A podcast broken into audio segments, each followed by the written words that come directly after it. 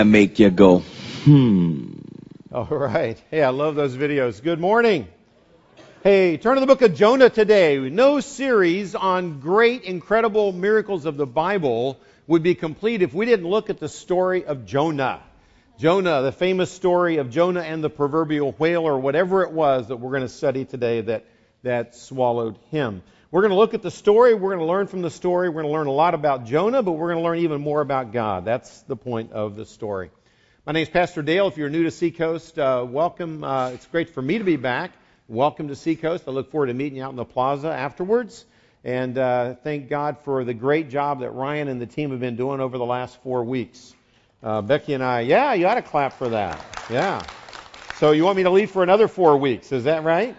I'll take it. I mean, I'll take all the vacation you want to give me. But no, we had two great weeks in Africa doing leadership training, uh, working really hard, and then we had two great weeks resting really hard.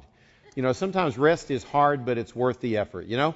So uh, Becky and I had a chance to celebrate actually our 40th wedding anniversary, which is actually today. Actually today. So you should clap for her, not me, okay? This is perseverance, 40, 40 years. Um, I was 20, Becky was 19 when we tied the knot and uh, began this journey through life, and it's the uh, second best decision I ever made uh, after trusting Christ, uh, putting my trust in, in her. So I, uh, it was great for us to have a chance to kind of celebrate that. You know, in kind of the irony of that, you know, where I'm, I'm studying the story of Jonah right? And, and where does Jonah take place? Anybody know?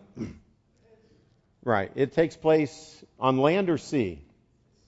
Yeah, mostly, mostly, at least uh, the big part we like to talk about, took place at sea. So as I studied the book, I kind of thought, you know, Lord, where do you want me to try to really capture the mood of the book? So let me show you a picture of literally taking the day that I was finishing the sermon. Okay, so that's my view finishing the sermon. You know, it's tough. You know, not much to look at there except uh, you know it was um, it was uh, Becky and I did a little Mediterranean cruise thing, and we'd always wanted to do it sometime before we died. Thought about doing it for our 50th wedding anniversary, and I told Becky, I said, you know, honey, I may not even be able to walk when I'm 50. You know, you know, in, in that one. So let's go ahead and do it on the 40th, and uh, it was great to be able to uh, to relax. But but it was strange to be working on the story of Jonah and think, you know something?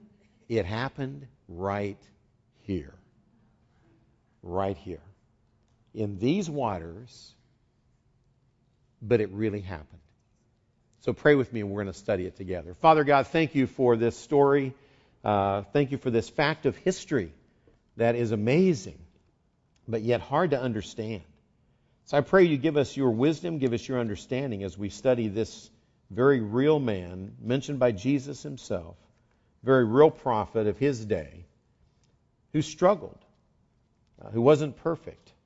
We pray you teach us uh, from his imperfections and from you as our perfect God. Teach us about God, teach us about ourselves and Jonah. In Christ's name. Amen. Pick it up. The book begins in chapter 1. Here's the setting for the book of Jonah. It says, And the word of the Lord came to Jonah, the son of Amittai, saying, Arise, Jonah, go to Nineveh, the great city, and cry out against it for their wickedness has come up before me. Now, but Jonah rose up. Okay, okay, God says, rise up and go. So he rises up and goes. But it says he rose up to flee to Tarshish from the presence of the Lord. And so he went down to Joppa, which was the port town in Israel, went down to Joppa, the nearest port town, found a ship which was going to Tarshish, paid the fare, went down in to go, uh, went down into it, into the storerooms of the ship where he bedded down to go with them to Tarshish from the presence of the Lord. Now, just kind of stop right there and let me give you the setting. Because a lot of times Jonah is criticized heavily for doing this. And, and he deserves it, but you need to understand what he was up against. The setting would have been around probably the year of around 785 to 775 BC. Now, for most of you, you know exactly what that means, right? What were the headlines in that time? Okay, if you go back into the that time in the 700s BC, um, Israel was being ruled by a king. Uh, the king was named Jeroboam, and he's described in Scripture as a king who did what was evil uh, before God. So Jonah is a prophet of God. He's a prophet of God at a time in history in which even the king of his own country was known for doing evil. Okay, so he's a busy prophet, right? I mean, he's living in bad times in Israel when things are, are were not really good. So he had a bad king, a wicked king, leading the nation. So God comes to Jonah and he says, Jonah, I got an assignment. I want you to rise up and go to Nineveh. Now, Nineveh was part of the area we would call Assyria. Now, Nineveh was to the about 500 miles or so uh, to the east. So Jonah rises up, goes to the west, down to Joppa, buys a ticket for a port known as Tarshish. Now, everybody knows Tarshish, right? You've been there? Anybody on a cruise been to Tarshish? Well, they're a little uncertain, but historians tell us that Tarshish was probably most likely a port in the southwest coastal area of Spain. Now, are you getting the picture? Okay, so Jonah is in the eastern end of the Mediterranean, right? Okay, where Israel is, right? And he goes down to Joppa, and, and he, he's told to go 500 miles east to Nineveh, and instead he gets a ticket for Tarshish, and Tarshish, therefore, in that day and age, they didn't really think of the world much outside of the Mediterranean Sea, right? So basically, he said, How far west can I go? And he took off there. So he gets a ticket to the westernmost region as far away from Nineveh as he can get. And he goes into the belly of the, of the, um, of the ship, and they take off. Now, we don't know for sure exactly how many days God let him go in the wrong direction. Scripture doesn't tell us that. But he is sailing toward Tarshish. This we know. And it's in exactly the opposite direction God told him to go. Now, you got to see that. Now, why would he do that? Why go to all that trouble? Okay, Nineveh. Nineveh and the Assyrians are this kind of people. Uh, the, the, the, Nineveh was no small player in the game in the 700s. In fact, a few, just one generation later in 722, we know that Nineveh and the Assyrians uh, would sweep over the region and become the major empire in the world at that day. They would control much of that area. They would sweep over and conquer Israel. They would take people away into captivity. So this is the kind of people. They were people that had a good way to, to, you know, whenever they marched and conquered a city, here's how they made sure that the citizens understood who was in control. They would conquer the city. They would get a bunch of the men, enough to really make an impression. They would behead them. Uh, and the reason they beheaded them was it was easier to stack the skulls than the bodies so they could stack the skulls up in a pile at the entrance to the city so that as people came in, you kind of got the idea, hey, you know, the new king in town seems to mean business. In case you think you're going to cross us or rebel against us, this is what we do to the people that don't like us. Now, this, these were the Ninevites. So you're Jonah. Jonah. I want you to go to Nineveh. Tell them that their wickedness has come up before me. I'm tired of it, and in 40 days I'm going to judge them if they don't repent. Now you understand what Jonah was dealing with. Bring it up to contemporary language today.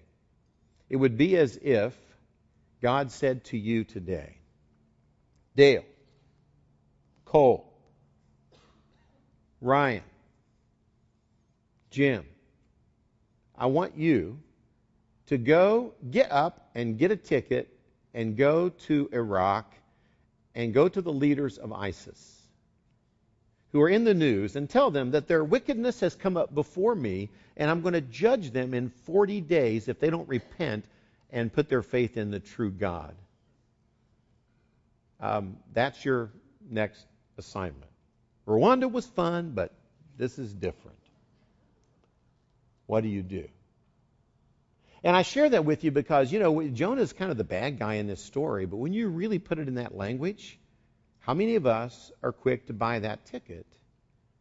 How many of us in 1944 would have been eager to take the assignment, get up, fly to Germany, go talk to a guy named Hitler, and tell him his wickedness has come up before me, and I'm going to judge him if he doesn't repent? How many want that assignment?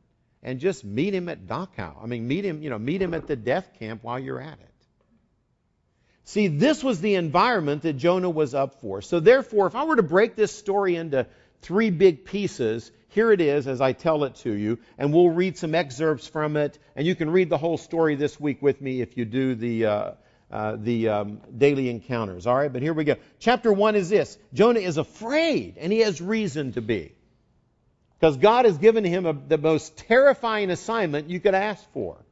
It'd be bad enough to go to your own wicked king over Israel and deliver this message, but now he's going to the most pagan, most vicious people of the day, and he's going to deliver this message. He is afraid and running from God, so he takes off for Tarshish. He's afraid and running from God. And like I said, in 2 Kings 14, if you want to read the background, tells you what was going on in Israel at this time. In 2 Kings 14, just write it down. But Jeroboam, as Scripture says, did evil in the sight of God. So he had trouble at home, but God sends him on the road. Says, Yes, God, got it, got it, got it, not going to do it, and he heads the opposite direction. Now, if you fast forward, what happens next uh, begins to get his attention. Because in chapters 2 and 3, I summarize them with the phrase Jonah is still afraid, but now he returns to God. He begins to listen to God. Because here's what happens in the next part of the story.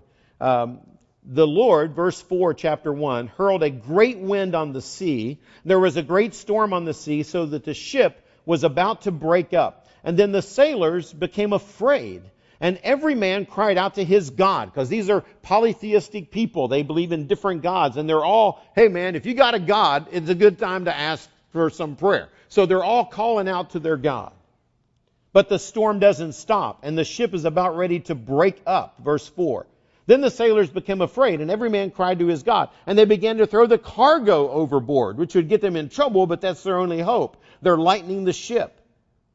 But then Jonah, who had gone below into the hold of the ship, laid down and had fallen sound asleep. He is sleeping through the storm. So the captain approached him, woke him up, says, Hey, how is it that you are sleeping?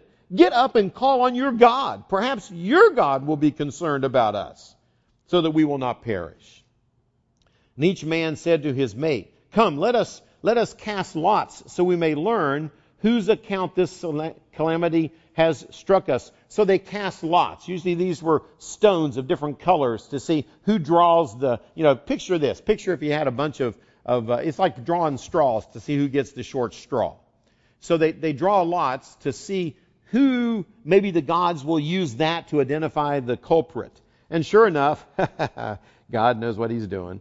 Okay, and, and the lot falls to Jonah. So they said to him, Tell us now, on whose account has this calamity struck us? What is your occupation? Where do you come from? Whose people are you? In other words, man, the interrogation is happening. Jonah says, I am a Hebrew, and I fear the God, the Lord God of heaven, who made the sea and the dry land. In other words, the true creator God. And the men became extremely frightened. And they said to him, How could you do this? For the men knew that he was fleeing from the presence of the Lord because he had told them. In other words, when he bought his ticket and came on board, they said, Where are you going? I'm going with you to Tarshish. What, do you have business in Tarshish? He said, No, I just need to get away from my God. So he had actually told them this. You know, probably not a good thing to reveal when you buy your cruise ticket. But, you know, that's what he said. He says, I'm taking your cruise because I, I just need to get as far away from my God as I can. So they, he, they, they, then they remember this. He, he reveals it. He admits it. And they said, then what should we do to you so that the sun may become calm? Give us some help. For the sun was, for the sea was becoming increasingly stormy. Verse 11. So he says to them, Pick me up and throw me into the sea. Yeah, you ought to laugh at that. But Jonah knew what's going on. He knew that his God had control of the, of the sea, of the storm, and that he was the problem. And at this point, he's ready to just say, then just let me die. Then the sea will become calm for you, for I know that on account of me this great storm has come. Verse 13. However, the men rowed desperately to return to land, uh, but they could not make it, for the sea was becoming even stormier against them. In other words, notice this. These unbelieving pagans of different gods, Even they had enough character that they said, we, we don't want to pitch a guy into the ocean, not in the midst of this storm. He's a goner. It wasn't the calm seas that you saw that I showed you from the balcony uh, uh, of my little boat that I was on, okay? No, it wasn't that at all. This was a raging sea, and even they said, so let's double up our effort. They, they row even harder trying to overcome the storm, make it to land, and, and they're failing, and the boat's going to break up, and finally, finally they say, okay, we got to do what he said to do. So they called on the Lord, and this is what these pagans now pray. We earnestly pray, O Lord, talking to, to um, Jonah's God, do not let us perish on account of this man's life. Do not put innocent blood on us, for you, O Lord, have done as you have pleased. In other words, God, we know this is what you want us to do. We don't want to do it. We don't like doing it. Please don't hold it against us when we see you someday. And they do it. So they picked up Jonah, verse 15, threw him into the sea, and the sea stopped its raging. Boom. No, no, no coincidence here. And the sea stopped its raging, and then the men feared the Lord greatly, and they offered sacrifices to the Lord and made vows to him. In other words, a revival breaks out on the ship. You got a bunch of new believers in the true God of the universe. And the Lord appointed a great fish to swallow Jonah.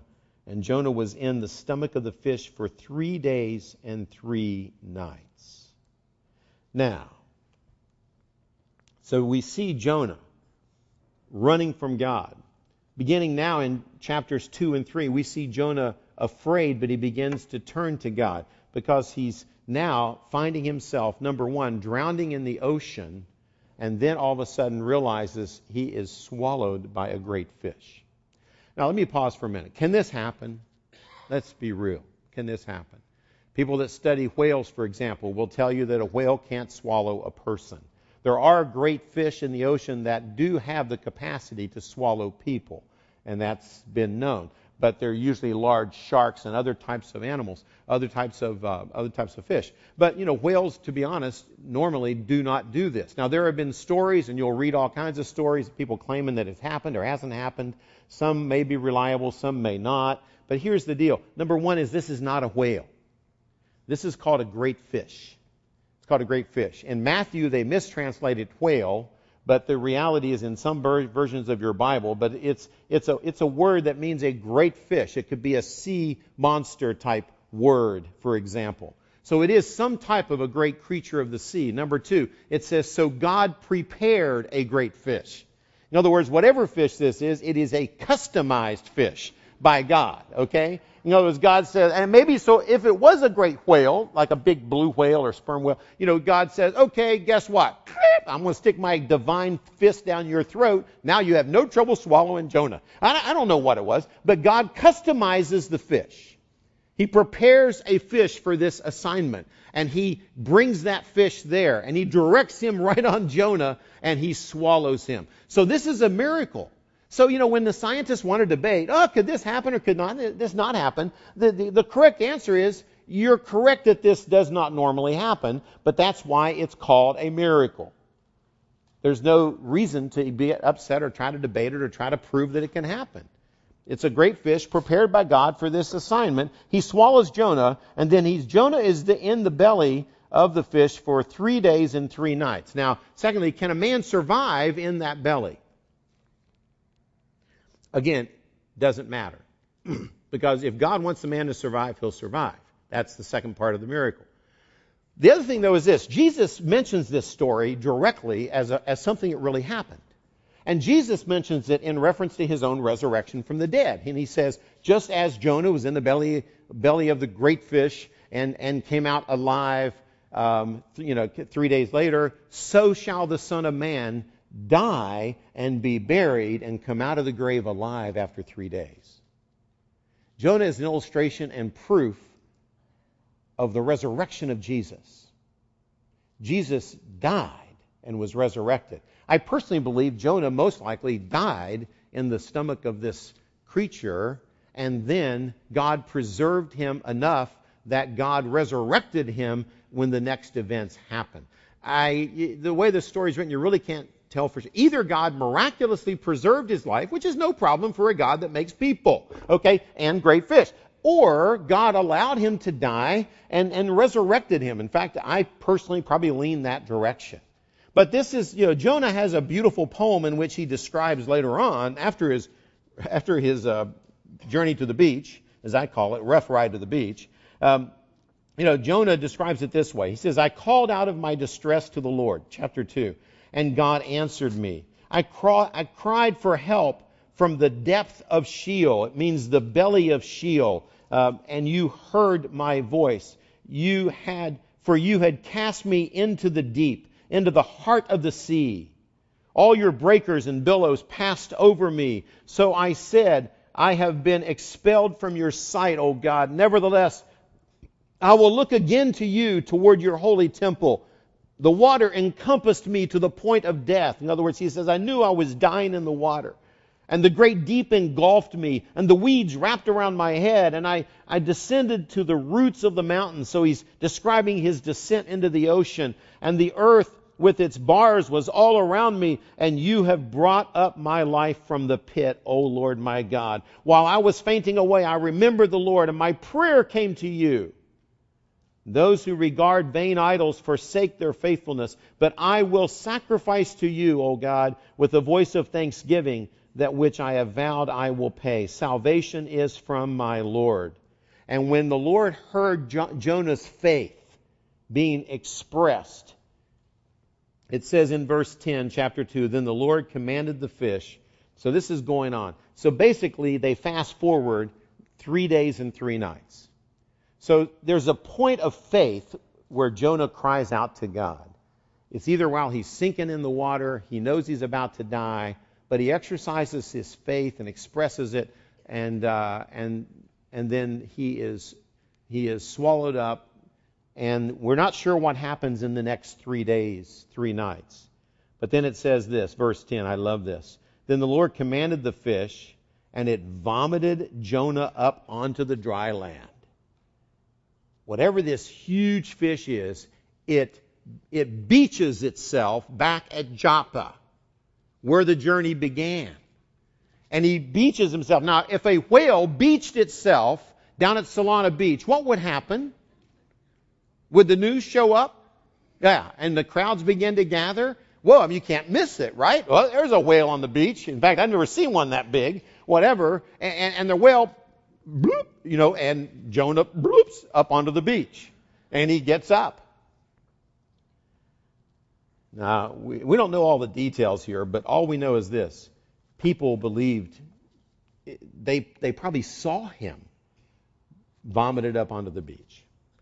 They saw him come out. Scientists have said that no matter what condition God did to preserve him, uh, that that time in the belly of the fish would produce, uh, he would, his skin would be bleached out just white as snow, and he would, the pigmentation would be bleached, and the outer layers of skin would be off and he would look rather ghostly and and it was not a pretty sight. You know, being that's not a good way to show up at the party, okay? But something caused everyone to believe Jonah's story. I'd like to get even a little more specific. I, I kind of imagine Jonah, you know, he's probably carrying a copy of his ticket to Tarshish, right, in his pocket when they chuck him over, you know. So you know, the guys that sold him the ticket, he comes back three days, you know, you know, after three days in the fish. We don't know how long they traveled before this all happened, by the way, because they had gotten some pretty far distance. Um, I did do a quick search just for humor's sake to say, okay, if you took a big whale like a blue whale, how fast does it swim? It swims at about, if, if it's in a hurry, it can swim 20 to 34 miles per hour. So if you do the math for three days, that's about 720 plus miles per day that, he, that if he was really energized by God, which this fish was, he could travel. And you do the math for three days, that's about 2,000 miles that fish could have swam. Best case scenario. So I checked the Mediterranean because Tarshish is somewhere on the far west and Joppa on the far east. The Mediterranean is 2,300 miles from point to point, east to west. So I don't know. He could have been 500 miles, 1,000 miles. He could have been near Tarshish. He could have been 2,000 miles away at this point. We don't know, but it took the fish three days to get back and throw him up on the beach. What's that have to do with anything? Not much, but it sure makes for the story to be more interesting.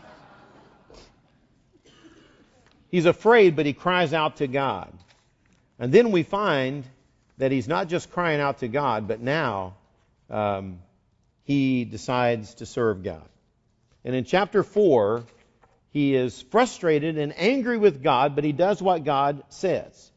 So, you know, in chapter 3, it says, Now the word of the Lord came to Jonah a second time when he arrives on the beach, saying, Arise, go to Nineveh, the great city, proclaim to it the proclamation I'm going to tell you. Same message. So Jonah arose and went to Nineveh, according to the word of the Lord. So he does what God tells him to do. He goes to Nineveh. Chapter 4 tells the story. He preaches the challenge to them. He goes to the king. The word reached the king in verse 6, chapter 3. And the king arose from his throne, the king of Nineveh, and laid aside his robe and covered himself with sackcloth and, and sat on ashes, which is a symbol of repentance. And he issued a proclamation and said in Nineveh, by the decree of the king, by the decree of the king and his nobles, do not let man, beast, herd, or flock taste a thing. They called a, a nationwide fast. Do not let them eat or drink water, but both man and beast must be covered with sackcloth and ashes, and let men call on God earnestly, that each may turn from his wicked ways and from the violence which has been in his hands. And who knows, maybe this God will relent and withdraw his anger so that we will not perish. They actually repented of their sin, cried out to the God of Israel, placed their faith there, and verse 10, chapter 3, when God saw their deeds, that they turned from their wicked ways, then God relented concerning the calamity that he had declared, and he would that he would bring on them, and he did not do it. And Nineveh was saved. Now at this point, you're a great prophet. Now this is a pretty successful little journey, right?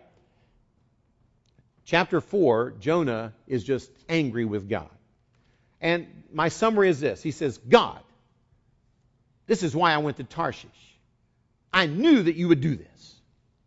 I knew that if I went there and proclaimed this, you would probably miraculously turn their hearts from their sin and they would repent and they would not be fried like they deserve it. Jonah was disappointed that the Ninevites were not punished by God because he hated them. He had reason to dislike them. They were a wicked people. And Jonah is a, is a prophet of God, and he does what God wants, and he goes to temple, and he goes to, you know, he's in a life group, and he even helps with the three-year-olds, and he tithes, he does all this stuff. You know, Jonah is a prophet of God, and, and these are wicked people, and God, you, you, they deserve your wrath. So he's upset with God. So he says to God in verse 3, love this, chapter 4, verse 3, Therefore now, O Lord, Please take my life from me, for death is better than for me than life. And the Lord said, Jonah, do you have good reason to be angry? So Jonah goes, verse 5, up on, this, up on a mountain overlooking the city. And he goes up on a hill and he sits down. Because here's what Jonah's thinking. He's thinking, you know something? This repentance thing is going to last two or three days but they're going to go back to their wicked ways. And I don't want to miss it when God zaps them. So he's, he's, he thinks there's still chance for the, for the, you know, fry the Ninevite party to happen. So he is on the hill observing, and he's angry with God for not giving them all that he had said he was going to lay down. And, and he's angry with God. He's disappointed that, you know, that they didn't get judged by God. And he's sitting on the hill, and it is hot hot, hot at this time in this part of the world. And it's like the very worst Santa Ana winds that you can imagine are coming off the desert, and, and, he is on the top of the hill, and there's no good shade, and he's trying to find some shade. So God does a funny thing. God causes a, a miraculously, another miracle, a, a shade plant to grow up and shade Jonah. And Jonah is happy now. Wow, thank you, God. And he's sitting in the shade waiting for the, for the, for the you know, destruction to come and, and watching what might happen. And then God, then the very next day, God sends a worm to eat the shaft of, the, of this plant and it immediately wilts and dies, and he's back in the sun. And now he's really mad at God because God took away his shade tree. So the book ends with this Why does God bother to do this? Here's what he says The Lord said, verse 10 Jonah, you had compassion on your plant, for which you did not work and you did not cause it to grow. But it came up overnight and just perished overnight. It's just a plant. Should I, as God, not have compassion on Nineveh, the great city in which there are more than 120,000 people who don't even know the difference in their right and their left hand? It was a phrase to describe little children who hadn't learned right from left yet.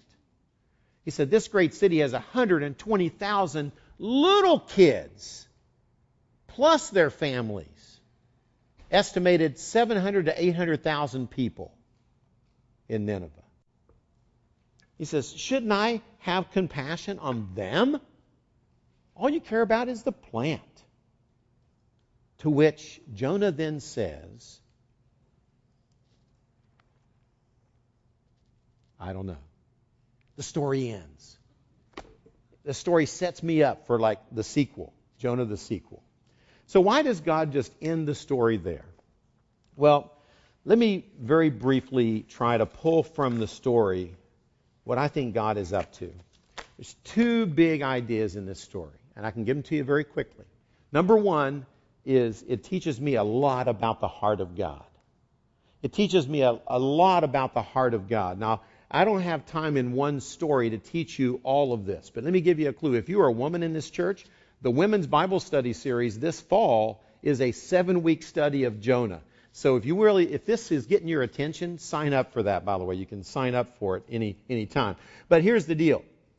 I think it teaches me about the heart of God. In the story, we see the holiness of God. God defines what's evil and what's not, not the culture. In our culture today, in postmodern America, we think we define right and wrong, good and evil. God says, no, I do. I'm the holy God. Good and evil is defined by me, not your culture. If you learn nothing else this morning, that's a takeaway for us. God is the one who's holy. God is omniscient in the story. He watches all that we do. He is omnipresent. You can't get away from him even if you buy a ticket for the furthest point west. He is just and ready to be the judge. God will judge all of humanity. Build this list. I think I'm rattling them off too fast. There we go. Thanks. I'm sorry. Should have warned you. Uh, God is compassionate in the story. He wants the Ninevites to be saved. God doesn't find joy in discipline and judging. God wants, desires our salvation and the salvation of pagan peoples that worship the wrong gods. We don't, we don't have a God that is, that is like, well, you know, they just deserve it. I don't care about them anymore. God loves the world. Which, by the way, is why we go to Rwanda. It's why we go to Congo. It's why we'll go to Tanzania. It's why that we are doing what we can do as a church to seek to bring the good news of Christ to people that don't know the true God.